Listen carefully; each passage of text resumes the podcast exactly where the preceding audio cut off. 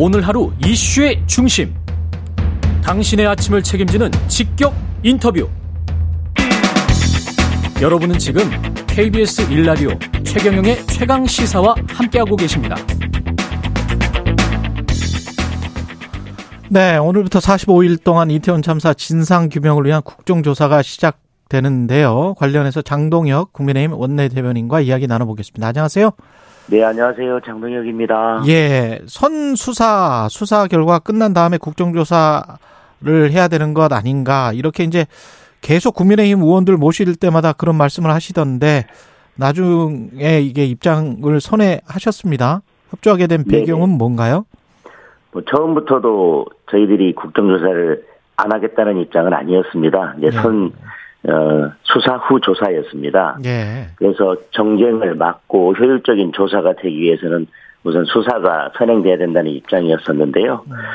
야당이 뭐 저희 입장과는 상관없이 24일 오늘 뭐 강행하겠다는 입장이었기 때문에 책임 있는 여당으로서는 진실 발견에 협조하는 것이 맞다. 그리고 그러면서도 예산을 빨리 처리하고 정부 조직법 같이 현재 문제되고 있는 법안들을 빨리 처리하는 것이 맞다. 그래서 그것과 연계해서 예산을 빨리 처리하고 그리고 국정조사에 임하자는 의미에서 국정조사에 합의를 했습니다.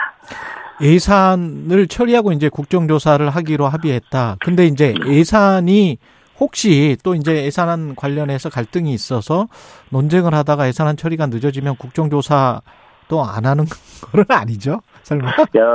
어제 합의 내용에 포함되어 있지만 원칙적으로 오늘부터 시작해서 45일입니다. 아, 오늘부터 시작을 하는 거군요. 예, 오늘부터 시작해서 45일이기 때문에 그러니까 이제 명확하게 국정조사 기간은 11월 24일부터 45일간으로 한다고 되어 있기 때문에 예산안 처리가 늦어지면 그만큼 국정조사 기간이 줄어들게 됩니다.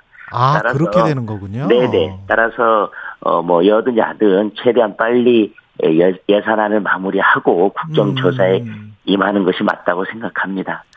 그렇게 되는 거군요. 그냥 예산안 네네. 처리를 할 때 이 국정조사 특위는 같이 움직이게 되는 거니까 아니면 예산안 처리하는 그 시한까지는 놔뒀다가 그러니까 오늘부터 시작해서 사전 준비 기간으로 이제 예산안 처리할 동안 사전 준비 기간으로 하고 기간. 예산안이 끝나는 즉시 그때부터 뭐 현장 방문이든 청문회든 실질적인 국정조사를 한다는 의미입니다. 다만 그 기간은 전체 합쳐서 오늘부터 45일입니다. 그 여당 쪽에서 보기에는 가장 핵심되는 쟁점, 아까 진실 말씀을 하셨는데 뭐가 될 것 같습니까?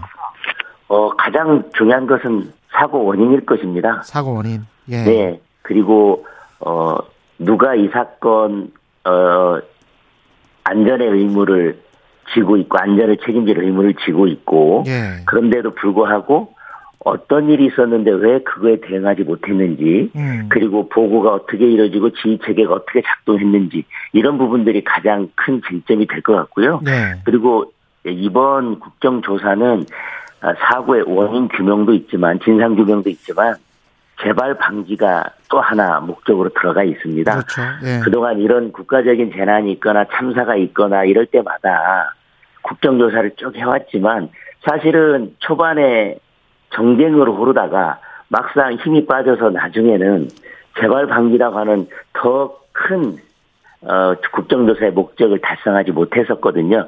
이번에는 진상규명뿐만 아니라 재발방지가 잘 이루어졌으면, 재발방지 대책이 잘 마련되었으면 좋겠습니다. 예.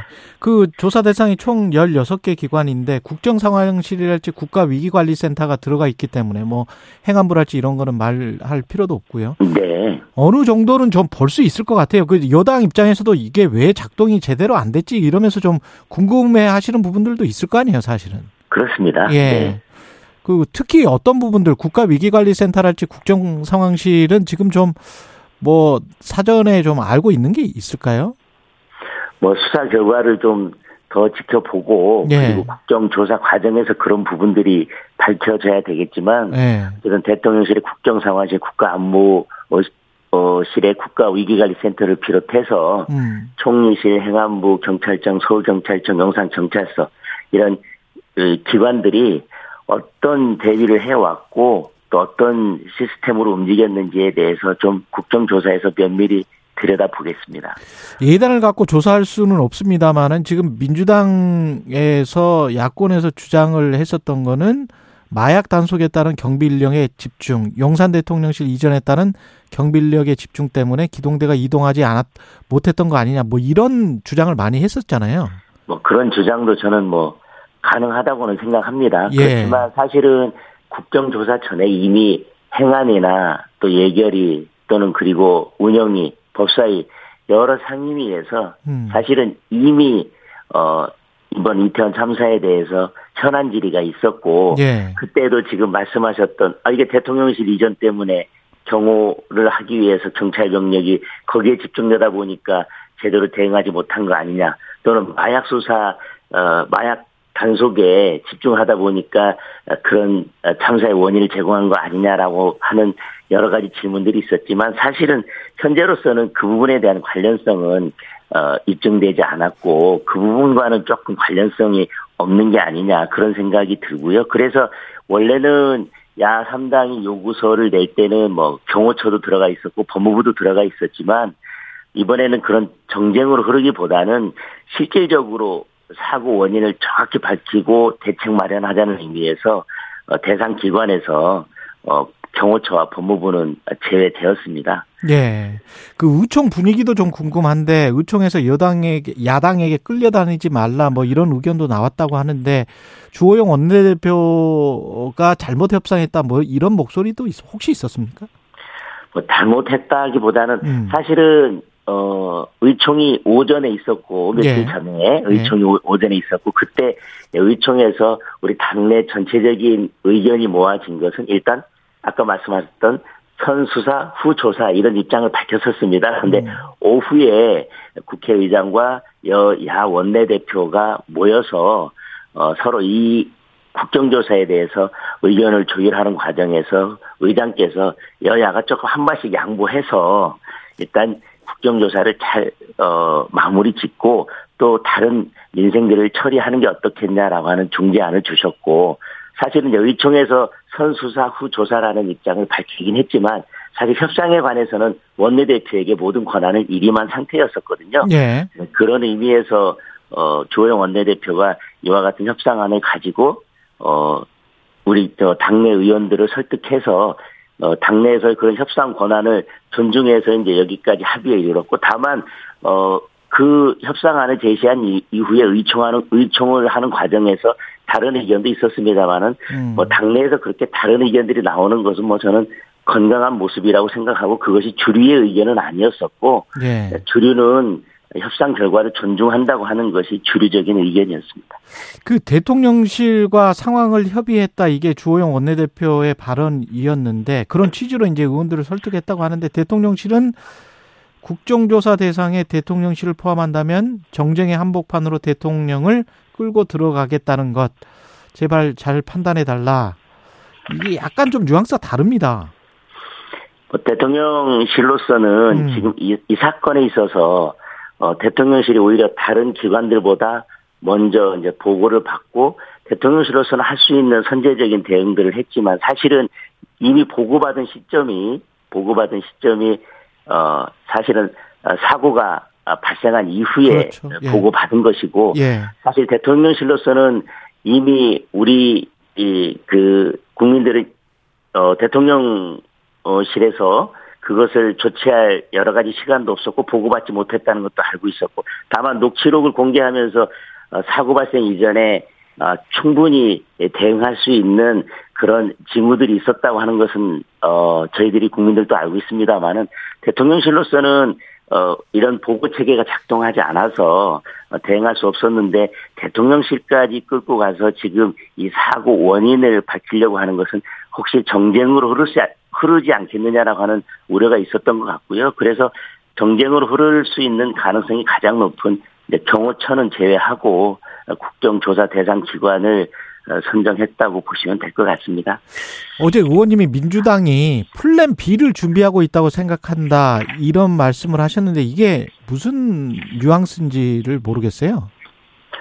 지금 이재명 대표는 국회의원에 출마하고 또 당선되고 또 당대표에 출마하고 이런 것들이 본인의 사법 리스크를 막기 위한 것이 아니다 이렇게 말씀을 하셨지만 예. 현실적으로는 사법 리스크가 현실화되고 있습니다. 이제는 뭐 측근들이 모두 다 구속되거나 기소되었기 때문에 예. 이제 남은 것은 이재명 대표에 대한 수사만 남아 있습니다. 그리고 공소장이나 구속영장에도 그런 범죄 사실과 이재명 대표가 관련돼 있는 것처럼 표현돼 있는 부분들이 뭐 충분히 들어가 있고요.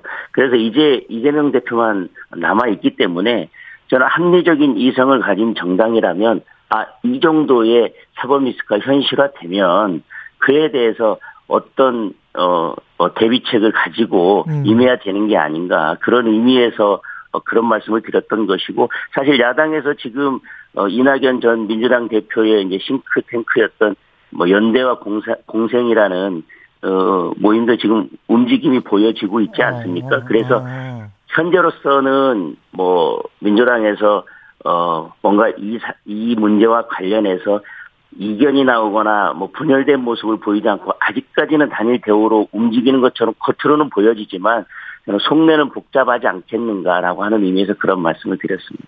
당신들 당대표 바꿔야 되는 거 아니야? 뭐 이런. 그래. 알겠습니다. 여기까지 듣겠습니다. 네. 예, 국민의힘 장동혁 원내대변인이었습니다. 고맙습니다. 네, 감사합니다. 예, KBS 1라디오 최경영의 최강시사 1부는 여기까지고요. 잠시 후 2부에서는 국토부 화물연대본부 차례로 연결합니다.